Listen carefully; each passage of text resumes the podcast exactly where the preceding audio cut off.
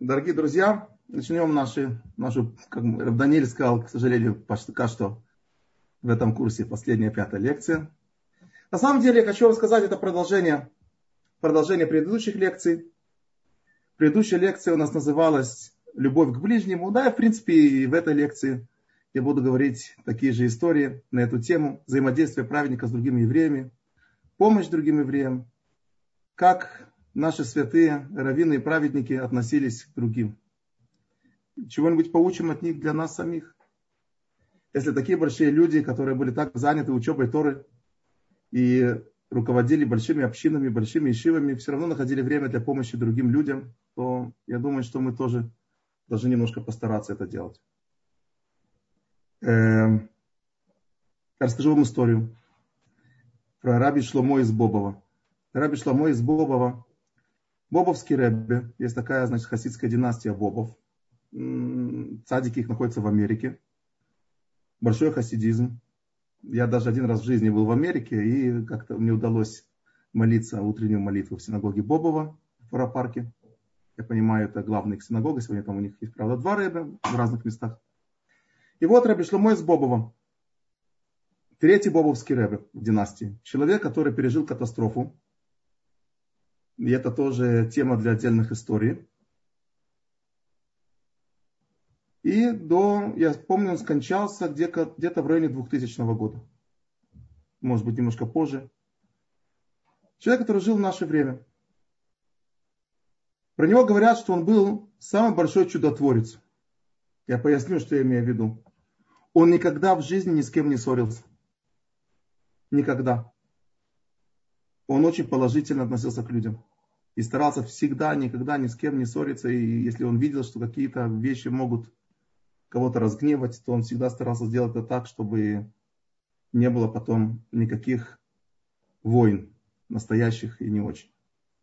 И вот такая вот история. Реальная история, которая была с одним евреем в Америке.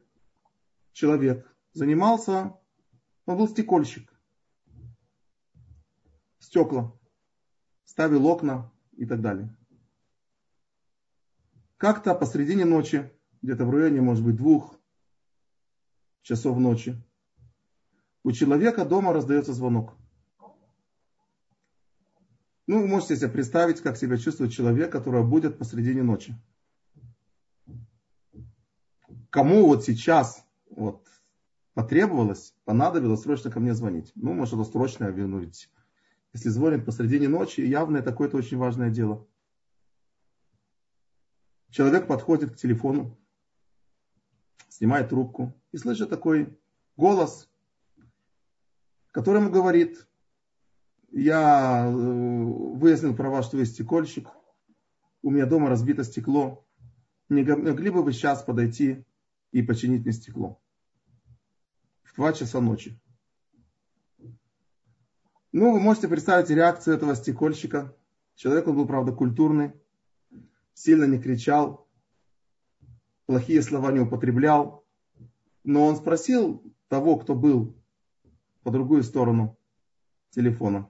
Он сказал, а вы на часы посмотрели? Он говорит, да, но это очень важно. Я вас очень прошу. Я знаю, что вам очень тяжело будет в такое время приехать починить мне стекло, но тем не менее. И тогда этот человек подумал, это стекольщик. Ведь, судя по тому, кто со мной разговаривает, этот человек уже пожилой. На улице зима или осень. И уже на улице холодно. Действительно, может, ему холодно, он страдает. Эй, да ну, попробую как-нибудь. Ладно, пойду, помогу человеку. Он говорит, какой ваш адрес? Говорит человек адрес. Говорит, моя фамилия Гальберштам, адрес такой-то. И еврей стекольщик понимает, что его зовет починить стекло Бобовский Рэбе. Это его адрес, это его фамилия. Ну, понятное дело, уже вопросов не возникало. Когда Бобовский Рэбе просит, то, в общем-то, отказать уже невозможно. Человек взял с собой инструменты, стекло и поехал по адресу. Приехал в дом Бобовского Рэбе. И тот еще раз извинился и еще раз извинился, что я, извините, посредине ночи, вот стекло, вот такие проблемы. Он говорит, да ладно, не надо никаких извинений, сейчас мы все сделаем. Человек вырезал, значит, снял старое стекло, разбитое стекло, остатки разбитого стекла. И на его место он поставил другое стекло. Новое стекло. Бобовский рыбы очень благодарил. И стал ему за это платить. Говорит ему стекольщик Рэбе, не надо ничего платить. Он говорит, нет, я так не могу, нет. Я не бесплатно тебя вызвал, нет. Извини, пожалуйста, но не заплатить я не могу. Он говорит, Рэбе, давайте по-другому. Я скоро праздную свадьбу моего ребенка. Ну, ребенка, который уже женится. Вы можете приехать ко мне на свадьбу? Посетить, так сказать, сделать нам честь. Все, вместо денег. Говорит, прекрасно, без вопросов. Да, скажи, пожалуйста, когда свадьба, в каком зале. Он точно ему сказал. Грибовский Рэбе, только я тебя очень прошу, позвони ко мне в тот же день, напомни, чтобы я не забыл. Без вопросов. И вот, в день свадьбы, во время свадьбы, человек, конечно, заранее позвонил, напомнил, Бобовский Рэбе приезжает на свадьбу. Можете понять, человек, которого тысячи хасидов считается одним из э, в первой линейке праведников Соединенных Штатов, да и вообще очень известный праведник во всем еврейском мире, приезжает на свадьбу к этому человеку. И, конечно, его там очень сильно уважили и посадили рядом с женихом, рядом с отцом жениха. И Боговский Рэбе говорит этому отцу жениха, ты знаешь, как я тебе благодарен, что пришел ко мне починить стекло. Он говорит, Рэбе, не нужно благодарности. Он говорит, нет, я тебе действительно благодарен, я тебе расскажу, почему я тебя позвал. Дело в том, что кое-кто попросил меня занять какую-то определенную политическую позицию по поводу какого-то определенного вопроса. И чтобы я выступил и сказал, возвал, я сказал, что я не могу. И отказался. И тогда он мне пообещал, что он разобьет мне стекло, разобьет мне все окна.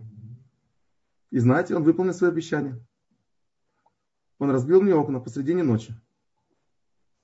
И я подумал, что утром, когда хасиды увидят, что кто-то разбил мне окно, они этого человека отправят на шашлык. Они его, ну не знаю, здоровым не оставят после этого. За такую наглость, что он разбил Рэбе их стекло. Я решил ни в коем случае, чтобы не было потом войны. Поэтому я тебя, извини, конечно, но я позвоню тебе посреди ночи, чтобы ты починил мне стекло, чтобы, не дай Бог, утром никто не узнал, что мне посредине ночи разбили стекло. Такая вот история про Бобовского Рэбе. Человек, который сделал все и старался сделать все, чтобы, не дай Бог, не вышло никаких войн, никаких разногласий между евреями. Максимум прикладывал к этому очень добрый, улыбчивый человек, который очень имел хороший подход к каждому еврею. Кстати, вот я сейчас вспомнил историю, я не собирался ее рассказывать. Но раз мы начали рассказывать историю по Бобу Склоребе, я вспомнил еще одну историю. Вот имя человека не могу сказать, я эту историю заранее не готовил. Но этот человек рассказывает такую историю. Э, значит, во время войны Бобовский Ребе, ему удалось, его папа Робинсон из Бобова, который был на тот момент в начале войны Бобовским Ребе, его папа убили нацисты. А сын Э, значит, Раби Шлумо, который стал Рэбе после своего папы, Рабин Сиена. Он по поддельным документам скрывался за пределами еврейского гетто в городе, если не ошибаюсь, Бане, что такое, город Баня, не знаю, что за город. И он там скрывался. И евреи, как после смерти его папы, те евреи, которые приближенные хасиды, которые знали, что он там находится, они к нему приезжали с разными вопросами, скрытно. В городе, в Лодз, если я не ошибаюсь, жил один бабовский хасид, у которого был сын, был единственный сын. Ребенок еще, то есть сколько ему было, несколько лет. Жена или сын. Такая молодая семья. И когда ситуация евреев там стала очень плохой, и было понятно, что осталось немного времени, до того, как это гетто уничтожат. У него с женой стал вопрос. Они-то спастись могли бы. Может быть, там какие-то друзья, знакомые среди неевреев, которые живут в том месте. Но как спастись вместе с сыном? Сын был очень тяжелой обузой. Они даже вдвоем вместе не могли спастись. Может, по раздельности, но сыном точно не, куда, куда его девать? Если бы они делили своего сына, был кто-то, кто взял бы его и стал бы его опекуном, то эти люди, эта семья, они бы как-нибудь уже потом нашли бы выход сбежать из гетто и где-то укрыться. Но с ребенком, которому всего лишь несколько лет, это было очень тяжело. Он не понимал всю тяжесть ситуации. Поэтому стал вопрос, отдать ли его в еврейскую семью. А у него были знакомые, которые, с которыми он мог об этом договориться, заплатить им большую сумму денег. Отдать ли этого ребенка в еврейскую семью, для того, чтобы потом уже самим как-то спастись, а уже потом, после войны, разыскать своего ребенка и забрать его обратно. Только один вопрос. Выживут они или нет, никто не знает. Но если они отдадут ребенка в еврейскую семью, то он там может стать, перестать быть евреем. Кушать кошерную, э, кошерную еду он там не сможет, хотя, конечно, еврею для спасения жизни можно кушать некошерное, если стоит вопрос жизни и смерти. Но тем не менее, ребенок может остаться в еврейской семье. И полностью после этого он уже не сможет. И он даже не будет знать, что он еврей. Что делать? Значит, этот хасид из Лодзи позвал своего знакомого друга, на которого он полагался. И говорит этому другу, такой советник его, человек очень глубоко праведный, религиозный. И он спрашивает, что делать? Говорит этот друг, ну подумай сам. Спасетесь вы или нет, никто не знает. А ваш ребенок, может быть, останется в нееврейском окружении и перестанет быть евреем. Он не будет знать, что он еврей. Тебе это надо. Ты своими руками уничтожаешь духовное будущее своего ребенка. Оставь его. Что будет с вами, то будет с ним. И все. Окей. Этот хасид Значит, э, еще какое-то время так они прожили в гетто. И когда стало уже совсем не втерпешь, он решил, он узнал, что Бобовский Ребе живет в этой городе, в бане, как он называется. И он решил туда поехать. Значит, хасид приобрел где-то, купил документы нееврейские и э, проник за пределы гетто и он, значит, поехал в город, где находился Бобовский Рэбе. Приехал к Бобовскому Рэбе, зашел к нему на прием и спросил, что делать. Говорит ему Бобовский Рэбе, Ребит, господин еврей, как его там звали, я не помню. Я не знаю, в чем твой вопрос. Каждый из нас обязан сделать все для того, для того чтобы спасти себя свою семью и своих, своих детей. Ты должен делать все для того, чтобы спасти жизнь этого ребенка. Соответственно, я не понимаю, что, о чем ты сомневаешься. Разве ты не знаешь, что он привел ему одну древнюю книгу эпохи Средневековья, в которой было написано, что во время э, очередных каких-то погромов в Европе, крестовых походов, по всей видимости. Одну еврейскую общину окружили неевреи и поставили перед ними вопрос. Или вы креститесь, перейдете в христианство, или мы всех уничтожим. И был там один раввин, раввин этой общины, который сказал, мы должны сделать все, чтобы не попасть в их руки. Креститься мы не можем, и попасть в их руки тоже мы не хотим. Давайте сами себя перережем своих детей, своих жен и самих себя. И он приступил к этому. Он начал убивать детей. Был там другой раввин, которому сказал, нельзя это делать. Ведь все зависит от Всевышнего. Может, Всевышний нам поможет. И это постановление отменят. А тот раввин его не слушал. Закончилось все очень плачевно. Постановление в конце концов отменили. Но много евреев уже погибло сами от себя. И только одного равина, того самого, который приступил к э, умершлению детей, чтобы они не достались неевреям, именно этого равина неевреи тогда убили такой тяжелой смертью. Такая вот была история. Грустная история.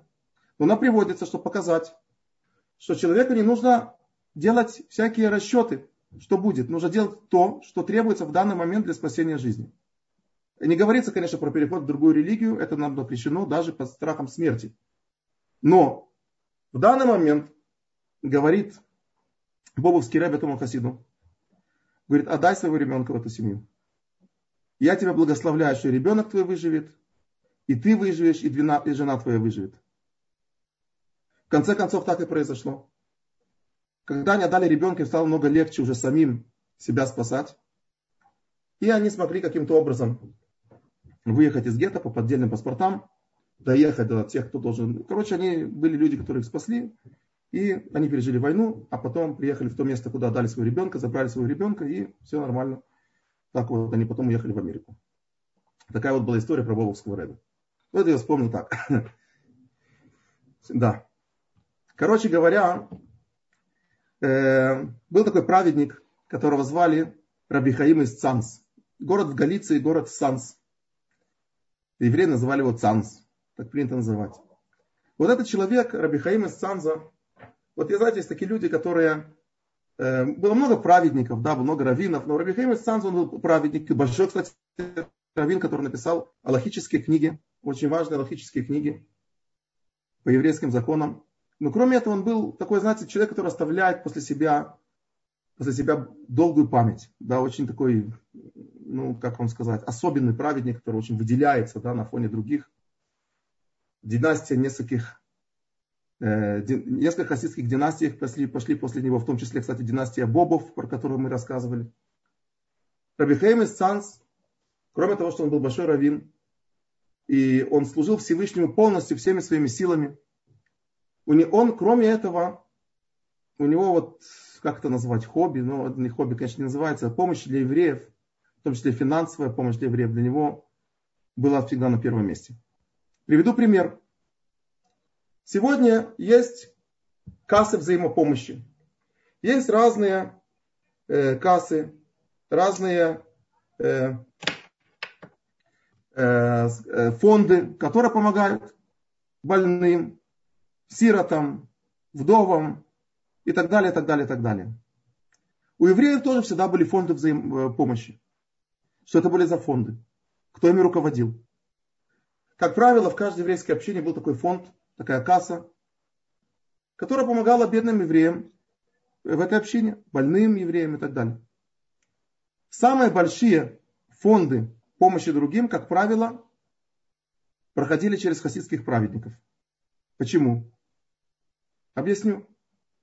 Огромное количество евреев, тысячи евреев приезжали к этим праведникам попросить у них благословения, посоветоваться с ними о тех или других вещах. И эти евреи считали своим долгом, никто их этого не заставлял. Но это было так принято, и в принципе все это делали по своему желанию, без принуждения. Праведника приносили деньги. Приносили деньги. Получается, праведник это был такой центр сбора денег для помощи другим евреям. Эти деньги приходили к праведнику, и они от него расходились потом всем бездомным, неимущим, больным и так далее. Рабихаим из Цанс, он был один из таких вот центральных праведников, который огромными деньгами просто, огромными суммами помогал другим у него он почти из того, что ему приносили для себя, ведь люди, когда приносят праведнику деньги, они все-таки хотят, чтобы праведник эти деньги тоже жил. Он же не работает, он деньги не зарабатывает, бизнесы не крутит. Он только сидит, целый день занимается Торой, молится Богу, встречает других значит, э, э, часами, ежедневно, принимает других евреев, дает им благословение и так далее. Соответственно, ему тоже нужно жить, его семье нужно жить.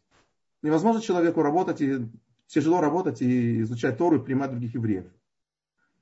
Евреи помогали, но денег собиралось очень много. Соответственно, почти все деньги Рабихаим из Цанс раздавал. Но у него не хватало денег, чтобы раздать всем неимущим. Приходит человек и говорит, у меня нет денег женить мою дочку. Это большие деньги. Когда были деньги, Рабха ему давал. Не было денег, он посылал его.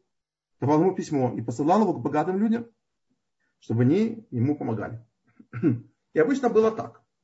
Приходит нему какой-нибудь бедняк, которому требуется большая сумма денег на свадьбу одного из своих многочисленных детей.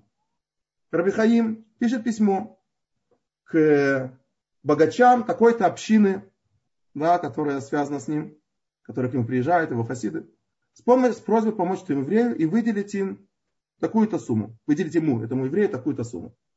Сумму, как правило, он писал очень большую. Реально большую сумму. Приезжал этот еврей в эту общину с письмом от Ребе. Ребе дал письмо. А Ребе, если Ребе дал письмо, значит все обязаны дать деньги.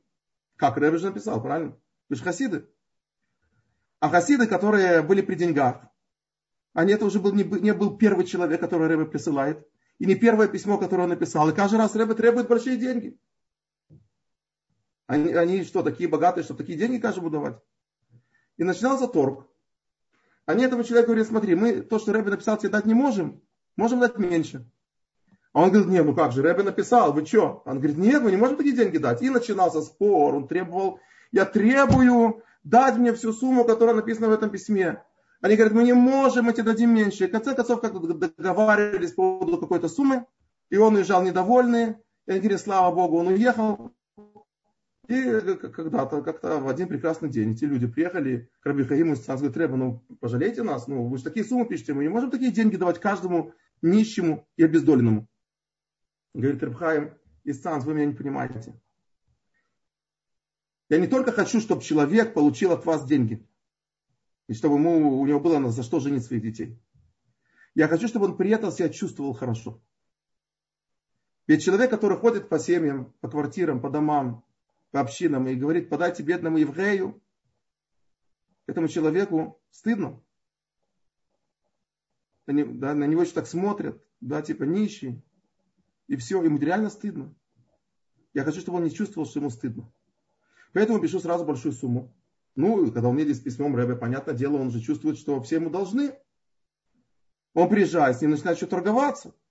Он начинает требовать, чтобы ему выдали требуемую сумму и так далее. В конце концов, он не чувствует себя, он не чувствует этот стыд, который чувствует человек, который собирает деньги. Я хочу, чтобы просто себя хорошо чувствовали. Я знаю, что вы не сможете дать ему всю сумму.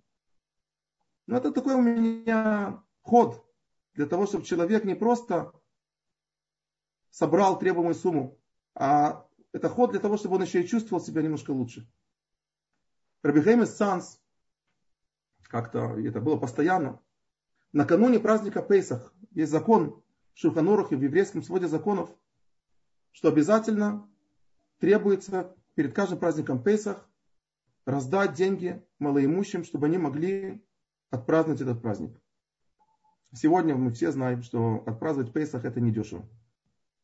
Маца стоит дорого, и продукты кошер на Песах стоят дорого. Ну и это всегда было недешево. И вот Рабихайм Эссанс, у него перед Песхом была огромная забота собрать большие суммы денег для малоимущих и раздать им все. Он себе не оставлял ничего.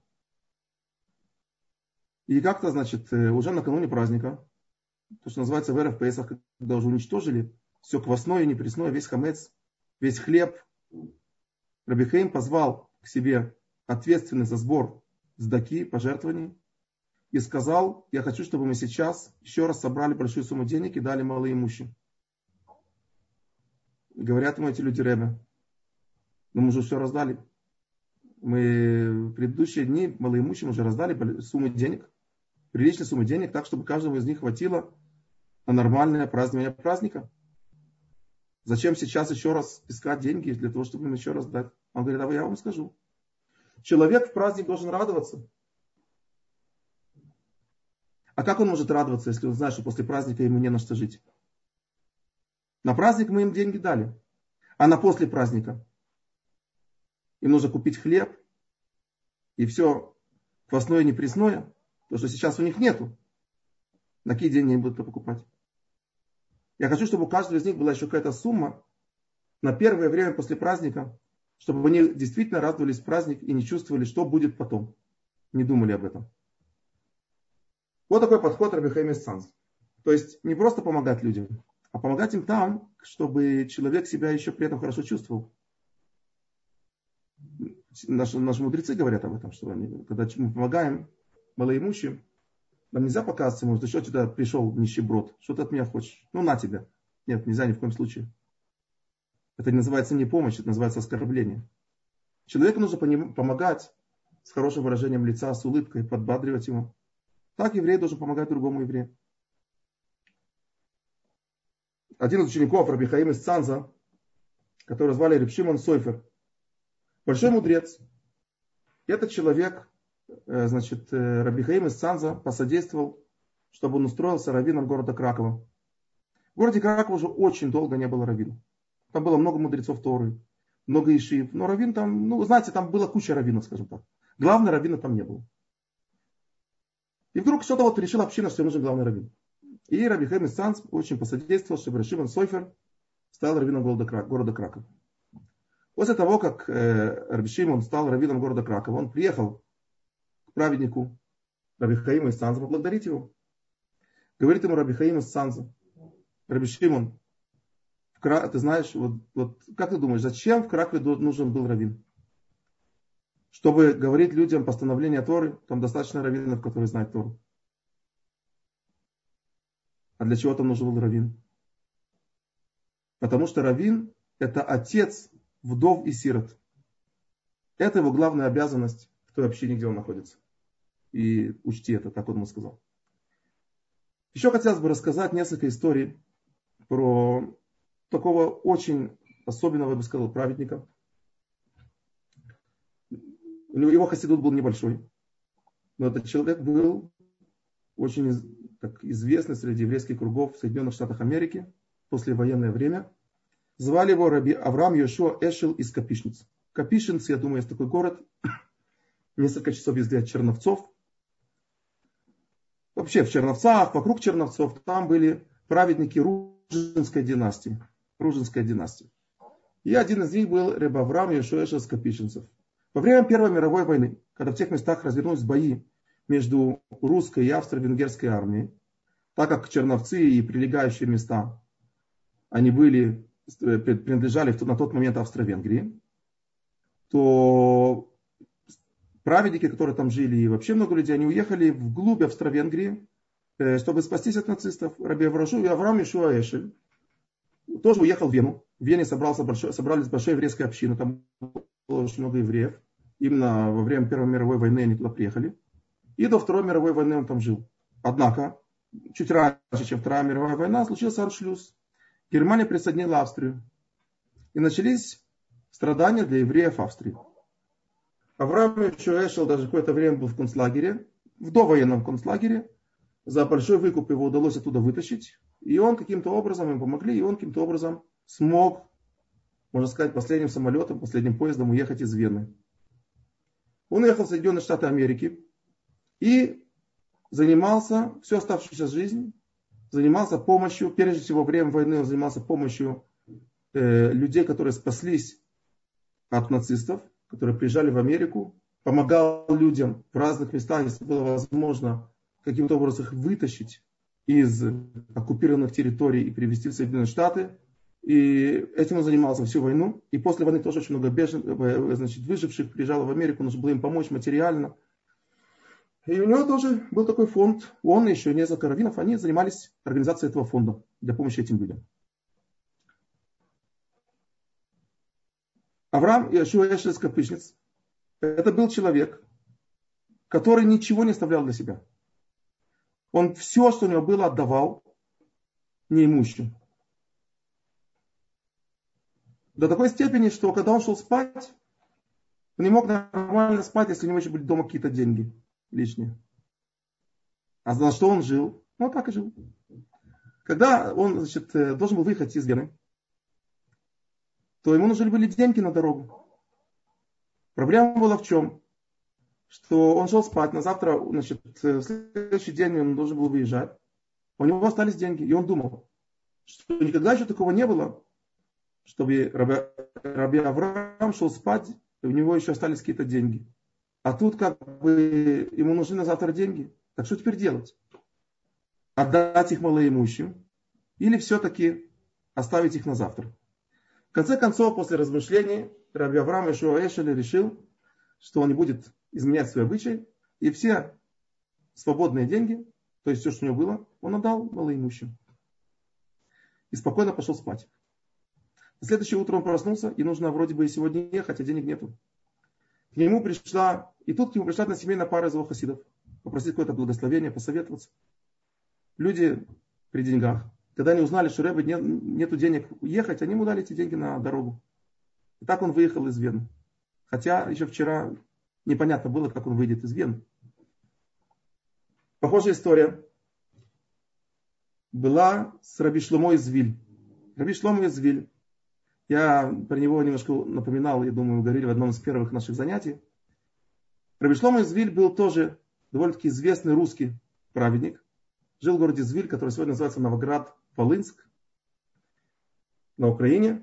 И этот человек, когда уже коммунисты пришли в этот город и стали закрывать синагоги, и стали делать большие проблемы, он понял, что дальше он там находиться не может, и он уехал в Палестину. На тот момент не было государства Израиль, была Палестина. И вот Раби Шломо из Виль приезжает в Иерусалим. И прежде чем он сошел с корабля, он решил, что свой кафтан хасидского рэбе он оставляет там, за границей. А сюда он сходит как простой еврей. Он поселился в Иерусалиме и никому не рассказывал, кто он такой. Самое интересное, что на его имя в Иерусалим приходили конверты с деньгами. Его хасиды из разных стран, которые узнали, что Раби Шломо уехал в Израиль, присылали на его, на его имя э, деньги, чтобы понимали, что ему нужно жить на что-то. А люди, которые значит, ответственные за раздачу милостыни, даже не знали, что, что это за человек, кто он такой. А Рабшлома Извиль просто сидел целыми днями в какой-то синагоге и учился, пока случайно какой-то значит, э, человек из города Звиль, который приехал в Израиль, случайно там не обнаружил и не раскрыл другим людям, кто он такой. В любом случае, Рабшлома Извиль, ему ничего для себя не было нужно. Человек совершенно простой. Даже когда вроде бы ему пришлось в Израиле стать главой хасидской общины, все равно полная простота. Совершенно ничего для себя не требовал как простой вот такой, если кто-то увидел на улице, подумал, какой-то нищий, какой-то бедняк, кто бы не подумал, что такой большой праведник. При была такая история, что к нему пришла одна вдова и страшно плачет. Он говорит, спрашивает, что такое? Расскажет ему эта вдова, что слава Богу, у, него, у нее есть сын, который такой очень положительный парень, хорошо учится, вообще подает хорошие надежды, как раввин, и вообще как хороший человек. Слава Богу, нашли для этого парня шедух. Нашли для него девушку, на которой он, с которой он должен был жениться. Теперь она вдова, и она очень бедная. У нее совершенно нет никаких денег для того, чтобы обустроить как-то молодую пару после свадьбы. Поэтому вторая семья, они так были заинтересованы в ее сыне, а он им так понравился, что они, в принципе, взяли на себя почти все расходы. Но от нее потребовали, сказать, смотрите, мы не можем, это уже слишком, знаете, брать на себя все расходы. От нее потребовали, чтобы она предоставила стол и стулья. Мебель такую. Ну, в субботу же нужно кушать, и не только в субботу, за столом. Сказали, вот все, это же от вас требуется. Стол, стулья, ну там жених должен еще тоже как-то приодеться. Но не более того. Она говорит, все деньги, которых у меня не было, я потратил на то, чтобы приготовить моего сына, купить ему какой-то костюм, это, ну, ну, нету денег на стол и стулья. Другая сторона сказала, смотрите, мы от вас ничего не требовали.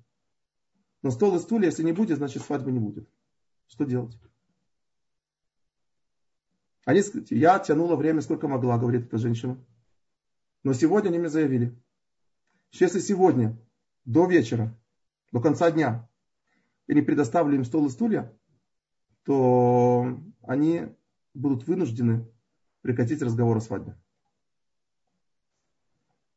И она плачет, она не знает, что делать. Говорит, что Извини, не переживайте, все будет нормально. Будет вам сегодня стол и стулья.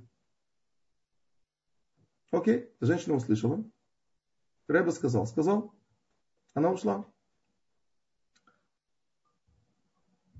Дело было ближе к вечеру. А столов и стульев нету. И денег на стол история тоже нет. Рыбшломка жил очень просто. Он, у него деньги вообще не водились. Совершенно.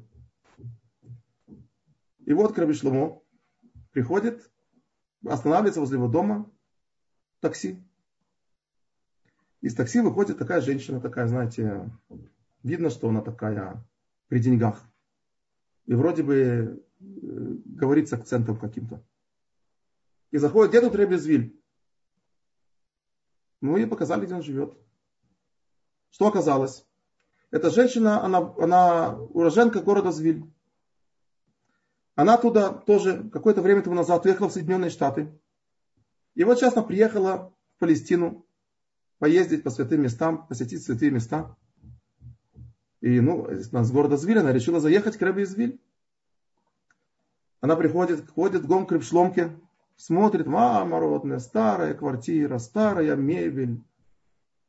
Рыбшломка сидит, ему ничего не нужно, поверьте мне, у него даже целого стула толком не было дома. Нужно было сидеть на стуле и молиться, чтобы стул под тобой не, не собрался.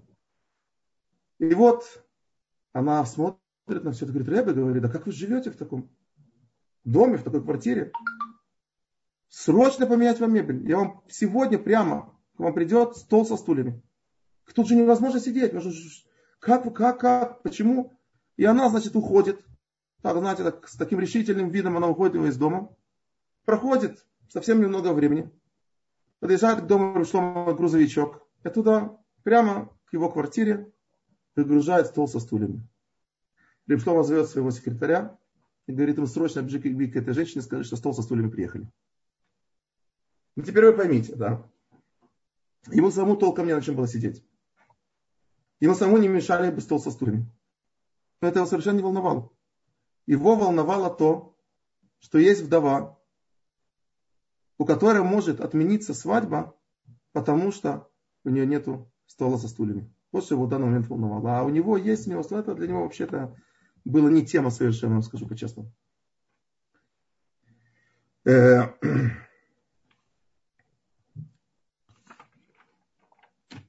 перейдем, вернемся к рабе из Капишниц, о котором мы говорили в Америке, который занимался спасением, собирал деньги для спасения евреев Э, которые приезжали из оккупированных немцами территорий.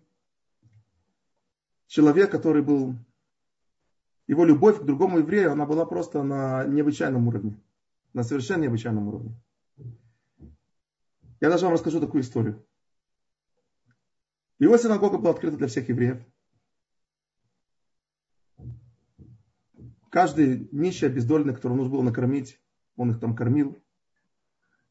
И вот у него в синагоге поселился один тип, который выглядел очень-очень-очень несимпатично.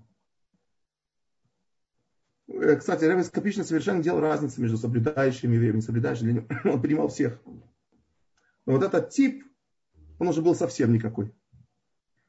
Некультурный, неинтеллигентный, и говорил всякие гадости, и, и он там жил, и кушал, и пил, и вообще вел себя очень некрасиво. В синагоге у Капичинского Рэба.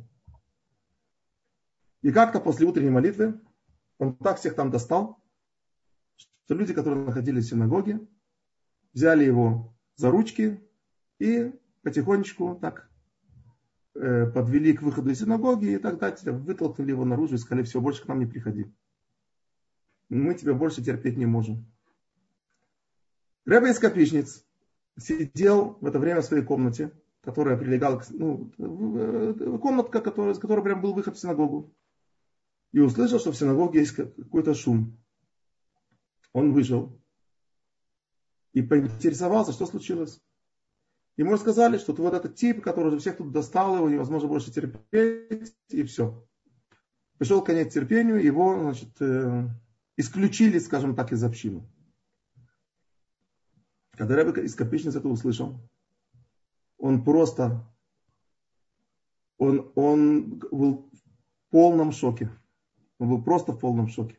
Говорил, как? Евреи выгнали меня из синагоги? Позвал двух раввинов. Эту историю рассказывал один из этих раввинов, рав из Потика, Потикеров. Потик, не знаю, город такой, наверное, не знаю. И вот эти два раввина приходят к Ребе. И он говорит, я, я не понимаю. В Торе написано, возлюби ближнего как самого себя. Для кого это написано? Чтобы мы любили таких евреев, как Хафец Хаим, Рабисроль Коэн из Радин, один из величайших еврейских э, раввинов и праведников. Для таких написано, чтобы мы их любили. Нет, написано возлюби еврея, как самого себя, любого еврея. И как? Что теперь? Как мы выполняем эту заповедь? Говорит второй раввин. Говорит, Рэбе, таких евреев любить можно не любить, и есть заповедь их ненавидеть. Я говорю, как? Ненавидеть другого еврея? Я такого не видел. Я такого не слышал. Любить другого еврея, знать, ненавидеть другого еврея. И тут этот раввин подходит к книжному шкафу, достает из, книги, из шкафа трактат Псахим Вавилонского Талмуда, открывает 113 лист, 113 лист трактата Псахим и говорит, вот написано. Написано, что злодеев, нечестивцев нужно ненавидеть. Рэбе из Капишниц посмотрел, и он просто побелел. Ему стало очень плохо. И он сказал, я не понимаю. Я всю жизнь работаю над тем, чтобы воспитать в себе эту заповедь возлюбили ближнего как самого себя. Я не видел, не, не я лично, я не видел у моего папы, его папа был первый капичницкий рэбе, чтобы была заповедь ненавидеть другого еврея. А вы мне говорите, что написано в Талмуде, что злодеев заповедь, так написано там, заповедь ненавидеть. Он был очень расстроен, так расстроен, что просто не, не, не мог найти себе места. И он всю жизнь старается помочь другим евреям, выполнять заповедь возлюби ближнего как самого себя. А тут ему показывают Вавилонский Талмуд, в котором написано, что заповедь кого-то там ненавидеть. Что это за заповедь такая? И тут Рав из Потик, Потикеров, говорит, Рэбе, все верно, вы. Второй раввин не посмотрел в один из комментариев, Тусафот, который там написан. Написано в Торе, если ты видишь, идешь по улице и видишь врага твоего, врага, написано твоего ненавистника, у которого осел упал под его ношей, помоги ему. И спрашивают комментаторы, но это же твой ненавистник, ты его ненавидишь. Человек, которого ненавидеть просто запрещено. Запрещено ненавидеть другого еврея. Если ты его ненавидишь, значит он грешник, ты выполняешь заповедь. И почему тогда Тора говорит, что этому человеку нужно помочь? Потому что, если ты будешь его ненавидеть, то у нас говорят, как человек видит свое отражение в воде, так и сердце одного человека отражает его мысли другому человеку. Если ты кого-то ненавидишь, то этот человек чувствует эту ненависть. Даже если ты ему ничего не сказал. И он ненавидит тебя. Когда он ненавидит тебя, ты его опять ненавидишь. Потому что отражается в тебе самом. Но это уже не ненависть, потому что он там грешник, а просто ненависть. Это уже нельзя. Поэтому даже если видишь своего человека, которого ты ненавидишь, у которого осел упал под ношей, написано, помоги ему пересиль свое дурное желание, которое говорит ему, да, так ему и надо. Нет, помоги этому человеку. Получается, и это заповедь Торы, получается, что те люди, которые заслуживают нашей ненависти, все равно есть заповедь этих людей любить и помогать им. Так говорит Потикеров. Говорит Капишный Рэбе, его, он, его лицо просто осветилось. К нему вернулась его улыбка. И говорит Потикеров, э, и говорит, э, извините, говорит Капишный Рэбе, говорит, Потикеров, я вам буду благодарен в этом мире и в будущем мире. Слава Богу, что так оно есть. И как он был доволен после этого, что слава Богу, он, нет такой заповеди ненавидеть другого еврея. Эм, два еврея имели совместный бизнес. И в конце концов между ними произошла огромная ссора. Каждый из них обвинил своего компаньона в том, что он э, увел, украл часть денег этого бизнеса. Были, эти, по были люди, которые имели хорошие деньги, у них э, были знакомства с разными раввинами, и пытались помочь как-то между ними навести мир, как-то какую-то э, договоренности между ними хотя бы создать. Ничего не помогало. Они настолько ненавидели друг друга, что ни о чем друг с другом не хотели договариваться. И тогда раввины пришли, зная, что Рэбби Скопичниц, он, во-первых, сам по себе очень умный человек. Кроме этого, он, у него любовь к ближнему он на таком серьезном уровне, что он может чем-то помочь этой истории. И вот пришли к Рэбби Скопичниц, раввины, и сказали ему, может, вы сможете каким-то образом их примирить, найти для них какой-то способ для примирения. Каждый немножко уступит, другому и придут к какому-то общему знаменателю. И закончится эта ссора. Он говорит, хорошо. назначенный день и час эти двое человек пришли к Ребе из Капишницы. Они настолько... Во-первых, они сначала, когда им сказали, что они, Ребе Капишницы ждет их у себя дома, они сказали, что я стоять в том помещении, где будет стоять этот второй, такой, такой, такой, я не буду. Им сказали, извините, но по-другому невозможно. Тогда они пришли вместе в кабинет Капичинского рэбе. Каждый сел за столом и повернулся друг к другу спиной. Так мы даже напротив друг друга сидеть. Спиной друг к другу повернулись, знаете, так. Вот сидят. Говорит у Капичинский рэбе, ну, в чем ваш спор? Один говорит, он украл. Второй кричит, он тоже украл. То есть не тоже украл, именно он украл. И пошло-поехало. Вы знаете, сначала начинается немножко, а потом ты вор. А ты там и такие начали друг на друга значит, поливать потоки грязи, обвинений, э, обзываний. Наградили каждого, каждый друг друга наградил целым списком значит, должностей всяких. Вот. И как только начали кричать друг на друга, обзываться, Рэба из Копичниц побледнел. Он весь задрожал и зарыдал. По-настоящему.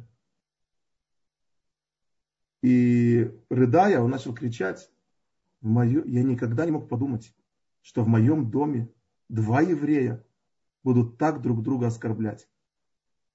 Я никогда не мог об этом подумать. Он не мог успокоиться. Он так плакал, что ему стало плохо. Пришлось поднять его за руки, отвести его в комнату и положить его в кровать. У него прийти в себя. Теперь эти два еврея стоят, полная тишина, и они вдруг начинают чувствовать, что они действительно уже заплыли очень далеко. И вдруг каждый понял, что он ведет себя нехорошо, что нужно мириться.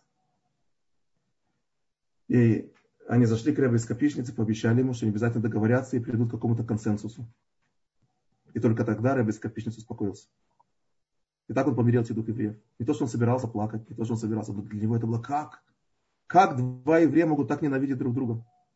Для него это был просто удар, это был шок. Была история про Рэбе из копичницы, что как-то в субботу после молитвы он шел в районе, кто, тут не знаю, что здесь американцы, район East Side в Нью-Йорке. Он шел по East Side в субботу. И смотрит, стоят два еврея. Откуда знал, что эти два еврея? Говоришь по-английски. Ну, у них такие физиономии были еврейские. Соответственно, свой рэб немножко присмотрелся, ведь точно евреи. Ну, ни с кем не спутаешь. Тех, кто кушает мацу, узнаю я по лицу. И вот эти два еврея стоят, о чем-то разговаривают. И один из них курит сигарету. Но вы знаете, сигарет, ну, курить в шаббат запрещено. В шаббат еще много чего запрещено, а курить тоже запрещено. По нашему еврейскому закону. Теперь. Рэбби Скопичниц подошел к этому человеку. Он не кричал на него.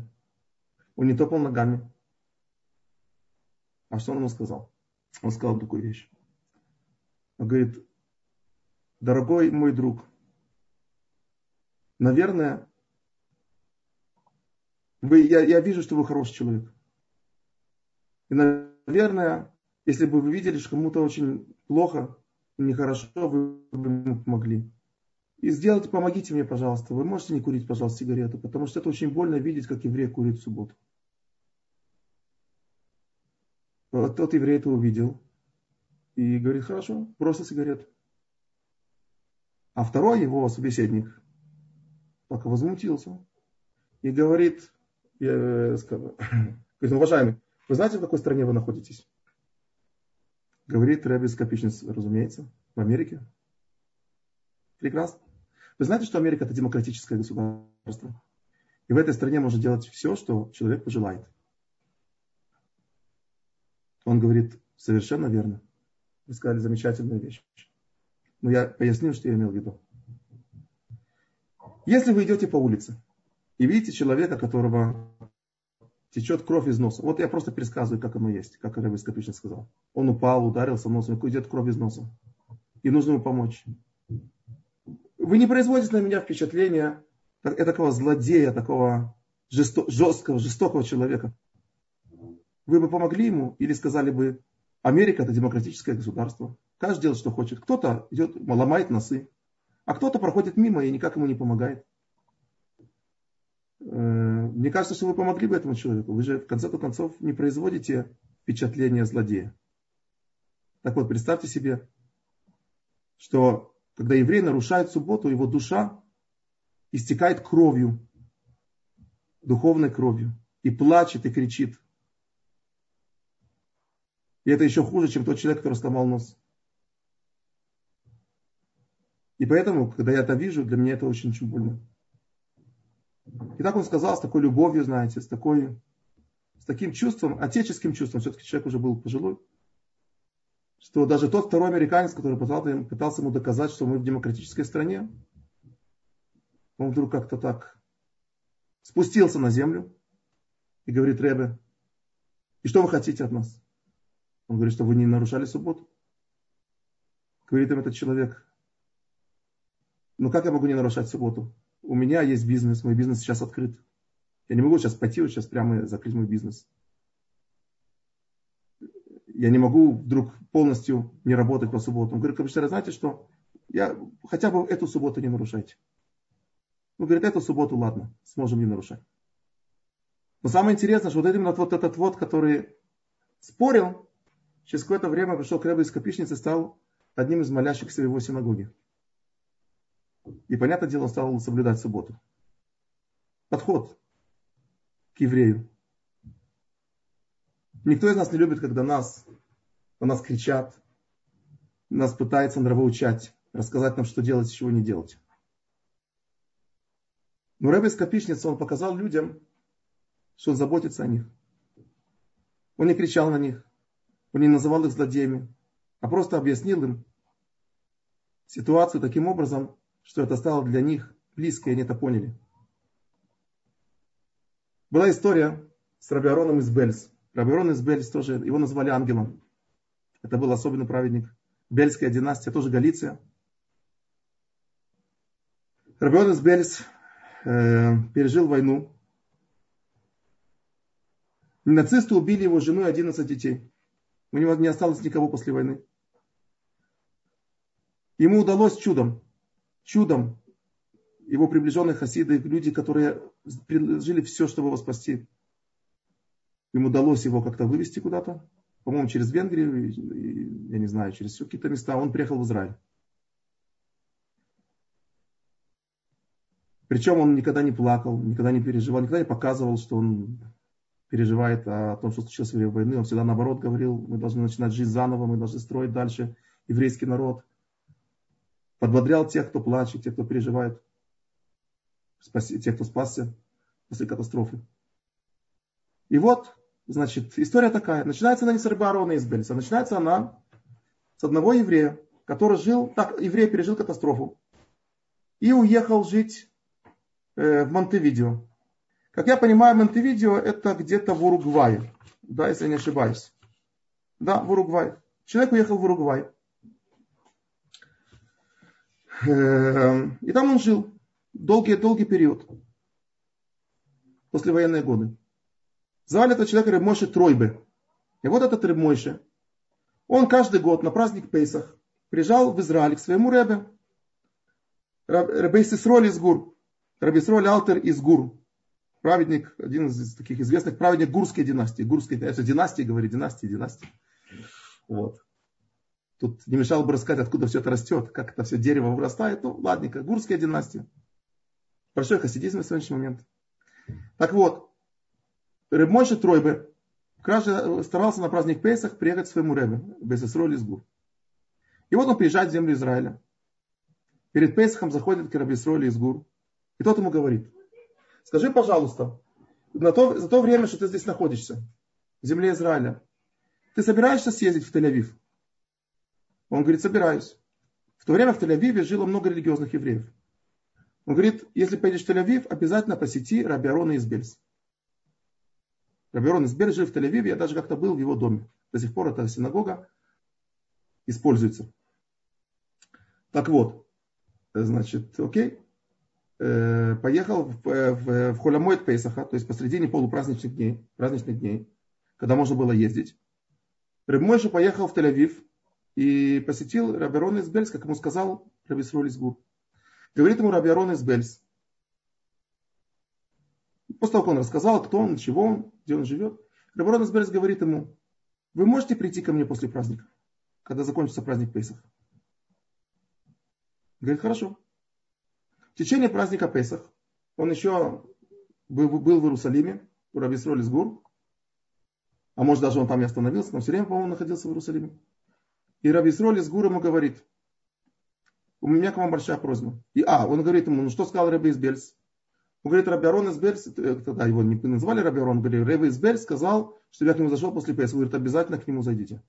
Если он так сказал, нужно к нему зайти. Когда закончился, прошел, закончился последний, два, два последних, если он был за границей, может он два праздника, два Йомтова соблюдал после праздника. Короче, закончился праздник Песах, и этот Рыбмойши поехал опять в Тель-Авив и пришел к Рабарон из Бельс. Да, Рабарон из Бельс говорит, вы мне рассказали, что вы из Уругвая. Там в Монтевидео есть один еврей, назвал его имя и фамилию, который содержит мясной магазин. Вы его знаете? Говорит ему Рыбмойша, говорит, «Э, а кто его не знает? Да мы когда там находимся, мы его магазин обходим стороной. Этот человек ничего не соблюдает. Продает свой магазин свинину и всякой некошерности.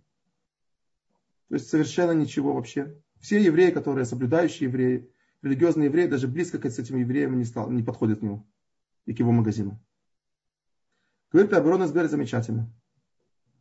Он взял такую маленькую халу, Обычно праведники, они в субботу, у них есть халы, там есть маленькие такие халы. Он взял такую небольшую халу, взял салфетку, эту халу завязал салфетку и говорит, я вас очень прошу, когда вернетесь в Уругвай, придите в дом, в магазин этого еврея, дайте ему эту халу, скажите, это от Рэба из Бельс. Окей? Ремойша приехал в Уругвай, пришел в магазин этого человека, когда он зашел в магазин, было очень не по себе.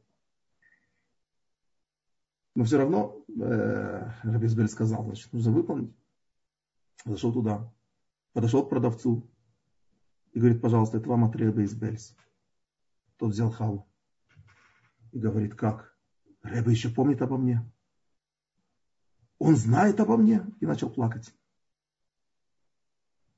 И, значит, э, мой еще начинает с ним разговаривать. И что оказывается? Этот человек до войны был простым бельским хасидом и ездил к Раберону из Бельска хасид. Но, к сожалению, так получилось, что война и все неприятности, и та катастрофа, которую он пережил во время войны, она очень на него повлияла. И он перестал все соблюдать, все бросил. А тут пришел к нему человек, Схат Рэбе из Бельс, и он подумал, как Рэбе из Бельс обо мне помнит, он обо мне знает. Не прошло совсем много времени. Буквально в считанные дни человек перестал продавать некошерное мясо. Стал полностью соблюдающим евреем. Стал приходить в синагогу. Такой вот подход. Рэбби кстати, я, вот, я вижу, что мы должны уже заканчивать. Ну, короче, Рэбби всех евреев называл цадиками, праведниками. И он по-другому их не называл. Один раз к нему пришел, когда он жил в Израиле, к нему пришел один из глав сионистского движения, человек очень нерелигиозный, очень нерелигиозный. И начали говорить какие-то вещи, которые не, были, не подходили к понятиям Рэба Избельс, к его подходу, к жизненному подходу. Так Рэба Избельс послал человека сказать хасидам в синагоге, что вы знаете, у нас ко мне только что пришел цадик, который разговаривает как нечестивец. Поэтому, пожалуйста, не, не разговаривайте. Он не мог человека назвать нечестивцем. Он говорит, цадик, который разговаривает как нечестивец. Вот. А когда в субботу проезжала машина, автомобиль возле его дома, а ведь ездить на автомобиле в субботу запрещено, он говорил, ой-ой-ой, еще один еврей болен. Потому что э, в субботу ради спасения жизни можно ездить. Не то, что он не знал, он не был человек наивный. Но он не мог никогда, никогда ничего плохого сказать про еврея. Это был Рэб Избельс. Рэб Даниэль, что мы делаем дальше? Я вижу, что начало 11 -го. Какие наши планы? Спасибо огромное, Равраскин. Я так понимаю, что наши слушатели, возможно, были бы не против еще послушать ваши истории. Э, но... У меня есть истории, но... Я уверен в этом. И э, дело в том, что э, время как бы позднее.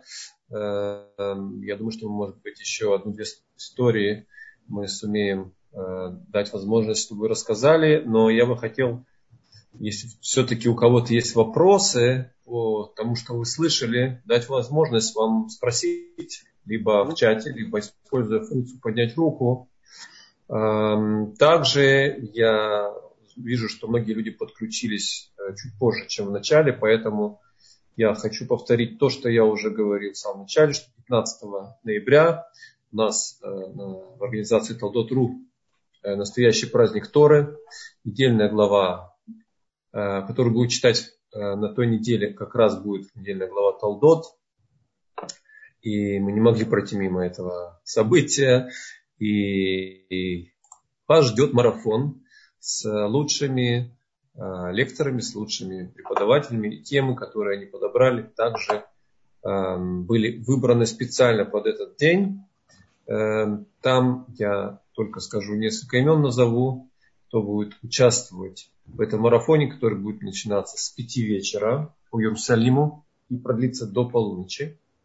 Это будет Рафхайм Буштейн, Раваша Кушнир, Равбенсион Зильбер, Рабанит Эстер Фингенден, Рабанит Хава Куперман э, и другие, может быть, я кого-то еще не назвал. В любом случае, я приглашаю вас присоединяться к этим урокам по мере возможности. А, расписание вы можете увидеть на главной странице в Талдот, а также в расписании зум-уроков в разделе зум-уроки. Эм, пожалуйста, мы ждем вас. Э, действительно, вас ждет что-то особенное. Э, постарайтесь не пропустить такое мероприятие. А, я посмотрел в чат Рав Александр. Здесь есть действительно вопросы. Я попытаюсь выбрать то, что мне кажется будет более актуально. Во-первых, э, я вижу, что люди просят продолжить эти уроки. Людям интересно слушать ваши истории. Я не против. Эм, будем говорить об этом с э, руководством. Э, во-вторых, тут есть вопрос э, такой более исторический, я бы сказал. Человек спрашивает, Вениамин, можно ли получить какую-то историческую справку про ту не очень такую приятную историю в Средневековье, когда один раввин начал, чтобы не изменить вере, Эм, не только себя, да, и он еще как бы решил э, сначала расправиться со своей семьей, чтобы не попадать в эту дилемму. Эм, он бы хотел узнать больше о каких-то датах, именах, если это, я понимаю, что сейчас это невозможно, но может быть. Нет, сейчас я, я, я могу, не могу сказать, эти истории, конечно, были, эти истории известны, но нужно покопаться немножко в литературе для того, чтобы точно сказать, где и когда это было. Вот, поэтому я советую эм, написать может быть, э, Бениамину э, в WhatsApp мне. Я даю здесь э, свой номер телефона, чтобы кто-то, если захочет именно по, этим, по этим урокам задать вопросы, которые у вас возникнут потом, после уроков, чтобы вы имели такую возможность спросить, я Раву Александру передам эти вопросы. Если сейчас вопросов больше нету, тогда, Рав Александр, я бы хотел, чтобы, может быть, вы бы нам на закуску Э, да, на ночь глядя рассказали бы какую-то такую э, еще одну вкусную историю, как финал, занавес нашего э, цикла из пяти уроков, которые мы с вами имели честь провести вместе. Okay. Спасибо. Спасибо вам. Расскажем историю. А, кстати, вот я вижу, я расскажу полторы истории. Знаете, я расскажу так. Начну с длинной истории, потом коротенькую историю. На этой коротенькой истории мы закончим. Э, начнем с длинной истории. Э, значит, э, Рабиарон Котляр, Котляр, наверное, все-таки, Рабиарон Котляр, один из величайших раввинов Соединенных Штатов после войны, скончался в середине 60-х. Один из глав Агудат, Агуда Сисроэль, в Америке. Агуда Сесроль это религиозная, так как сказать, не партия, но религиозная организация, объединение, которая, в принципе, начала, она началась еще в Европе перед войной, а после войны продолжилась в Америке, в Израиле. Раверон Котлер, человек, который до войны был Рошишивой в городе Клёцк в Беларуси, а потом, значит, как получилось? Э, до Второй мировой войны Клёцк принадлежал Польше.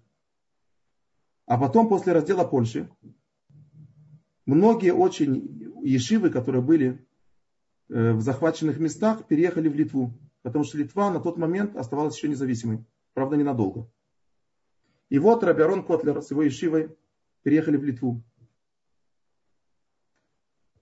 Понятное дело, что уже в воздухе витала атмосфера, что долго Литва независимой не будет. Поэтому ешивы, раввины, просто евреи искали любые методы для того, чтобы оттуда выехать. Получать визы в разные страны экзотические, чтобы только выехать из Литвы. Но когда значит, Советский Союз захватил Прибалтику, то вариантов уже не осталось. Потому что, понятное дело, коммунисты тут же начали закрывать ешивы, ситуация стала очень опасной. И использовали последние возможности для того, чтобы получить хоть какие-то визы. Дело в том, что в Литве были посольства разных стран. И когда Литва перешла к Советскому Союзу, то еще некоторые посольства какое-то время после этого работали. Какие-то посольства закрылись, какие-то работали. На самом деле был посол Японии, консул Японии в Литве, это был праведник народов мира, который выдал очень много виз. Благодаря его визам многие ешивы, бог, ешивы с учениками, с преподавателями смогли спастись и уехать в Шанхай через территорию Советского Союза. И в Шанхае они значит, провели войну. Шанхай в тот момент принадлежал Японии. Так вот, э, рав Арон Котлер, кстати, примерно таким же образом спасся. Значит, когда рав Арон Котлер скончался, а скончался в середине 60-х, он заповедовал похоронить себя в земле Израиля. И его похоронили в Израиле. И когда значит, ритуал исполняли значит, обычаи, обязанность сидеть 7 дней траурных дней, то приходили евреи к его сыну, к его детям и рассказывали истории про Аарона Котлера. Как правило, рассказывали, он же в Америке построил большую ишиву, на сегодняшний момент она, наверное, самая большая ишива в мире, ишива от Лейквуд. Он руководил просто, один был из великих руководителей еврейства вообще в Соединенных Штатах. И рассказывали им историю, он был раввин, какой он был мудрец. Сидел там один еврей из Иерусалима. Звали его Яков Квят. И этот Яков Квят говорит, знаете, вы рассказываете, какой рыбарон был э, раввин, какой он был. А я вам расскажу, какой он был человек. И он рассказывает. Вот, значит, сороковой год. Советский Союз присоединяет Литву. И начинается. Коммунисты запрещают значит, ешивам существовать. В том числе исключением не было еще Клёцка, которая тогда с, с учениками и с руководителями была в Литве. И Раберон Котлер решает для того, чтобы не бросаться в глаза, прекращать учебу он не хотел, потому что не бросаться в глаза э, начальству, он решил поделить Ишиву на три части. И поехал с ними в разные места. Сам Раберон Котлер поехал в такой город, называется, я говорю, я читал на иврите, что-то типа Салок, или Салок. А другие две части поехали в другие какие-то деревни, я бы сказал. Теперь это, этот э, Яков Квят, он принял твердое решение каким-то образом выехать. И он начал метаться по разным посольствам, консульствам, которые еще остались в э, Литве. Но они уже закрывались, им там нечего было делать. В конце концов, ему удалось попасть еще в британское консульство до его закрытия. И там ему выдали бумагу, что вроде бы, вроде бы положительно, э, положи, приняли положительное решение, чтобы сделать, дать ему визу в Англию. Окей, через несколько дней он приходит туда, и что он видит? Английское консульство закрыто. Все, закрылись. Что делать дальше? Куда идти? У него на руках только бумажка, что ему должны выдать визу. А где? Какая виза? И он решил, что с этой бумажкой он попытается выехать из страны. И пришел к своему Рошишиве, Рабиарону Котлеру, в этот салок, посоветоваться. Говорит Раброн, ни в коем случае не делай этого. Все-таки Литва, Литва, Сибирь, Сибирь. Тебя за попытку выехать с какой-то непонятной бумажкой могут отправить в Сибирь. И ты окажешься не там, а в совсем другом направлении. И так он несколько раз ему сказал. Ну, Ребя как Фиат сказал, знаете, Ребя, я понимаю все. Но есть, знаете, он говорит, есть небольшая такая надежда, что, может быть, не все-таки успели сделать визу. И может быть эта виза, этот паспорт с визой ждет меня где-то э, в Мемеле. Мемель это Клайпеда. Старое название Клайпеда это Мемель. Немецкое название. И мне сказали, что может быть в Мемеле, когда я туда приеду, а с Мемеля именно отплывали корабли в Балтийское море Италия, я там найду эту визу. Рибард Котлер ему не советовал это делать. Но в конце концов Яков Квят решил на свой страх и риск поехать в Мемель и посмотреть, что будет. А если не будет визы, то он попытается выехать с этой бумажкой. Для того, чтобы поехать в, в Мемель, он прежде всего взял поезд Салука в Ковна, то есть в Каунас. А из Каунаса он должен был пересесть на поезд в Мемель. Приехав в Каунас, он видит вокзал, который полностью, полностью забит людьми. Все бегают с вещами и без вещей. И вот, значит, этот человек, Яков Квят, пошел, купил себе билет, достал билет до Мемеля. Поезд приехал. Эта вся толпа народа начала штурмовать вагоны. И он среди них. И в конце концов он где-то там уселся в одном из вагонов. Он сидит в этом вагоне, и у него дрожат коленки. И думает Яков, что будет дальше. Мне сейчас несколько часов ехать в Мемель. Что будет в Мемеле? Чем все закончится? Меня арестуют, меня не арестуют, я выйду, я не выйду. Что будет, не знает. И вдруг он слышит, что кто-то снаружи бежит и кричит, Яков, Яков, Яков Квят. И стучит по вагонам, по железу вагонов. Что случилось? Раби Арон Котлер через какое-то время после отъезда этого Якова тоже выехал в Мемель. Не в Мемель, извините, в, в Ковно. Выехал в Ковно как можно быстрее для того, чтобы успеть перехватить этого ученика. Он пришел на ЖД вокзал, и видит, что это же поезд, который должен отправляться в Мемель. И где этот его ученик? Может, он в самом поезде, а может, он не успел попасть на поезд, где-то ходит среди этих толп народа, он не знает. И он начал бежать среди вагонов, стучать в каждый вагон, напротив каждого окна, говорит, Яков, Яков, Квятер, Яков, Квят, Яков, Квят. Люди на него смотрели, как на сумасшедшего, что он бегает вдоль вагонов и орет. И вот Яков Квят это услышал и говорит, Ребе, что вы тут делаете? Зачем вы меня зовете? Что, как вы сюда попали? Он говорит, Яков Квят, он ему кричит. К нам пришло письмо, что тебя готова виза, и твоя виза ждет тебя в Клайпеде, то есть в Мемеле. Едь с миром и ни о чем не волнуйся, не забудь взять визу. Будь здоров, Гизунтергейт. Хорошей дороги. То есть Равин, Рабарон Котлер, специально приехал как можно быстрее в, э, в Ковна, для того, чтобы успокоить своего ученика. Он понял, что этот ученик будет ехать на, на иголках всю дорогу, будет волноваться, ему будет тяжело. И чтобы он ехал спокойный, нормально ехал, э, значит, и планировал свою дорогу, он специально приехал, чтобы успокоить своего ученика. И бегал там вдоль поезда и кричал. Вот такой человек. Так он говорит, Яков Квят. Я вам рассказал, какой наш был человек. И небольшая это тоже такая история. Тоже про Раби Скупичниц. Я думаю, на этом историю мы закончим. Раби Скупичниц у него в синагоге после войны был один парень, молодой парень, который пережил катастрофу, приехал из Европы после концлагерей.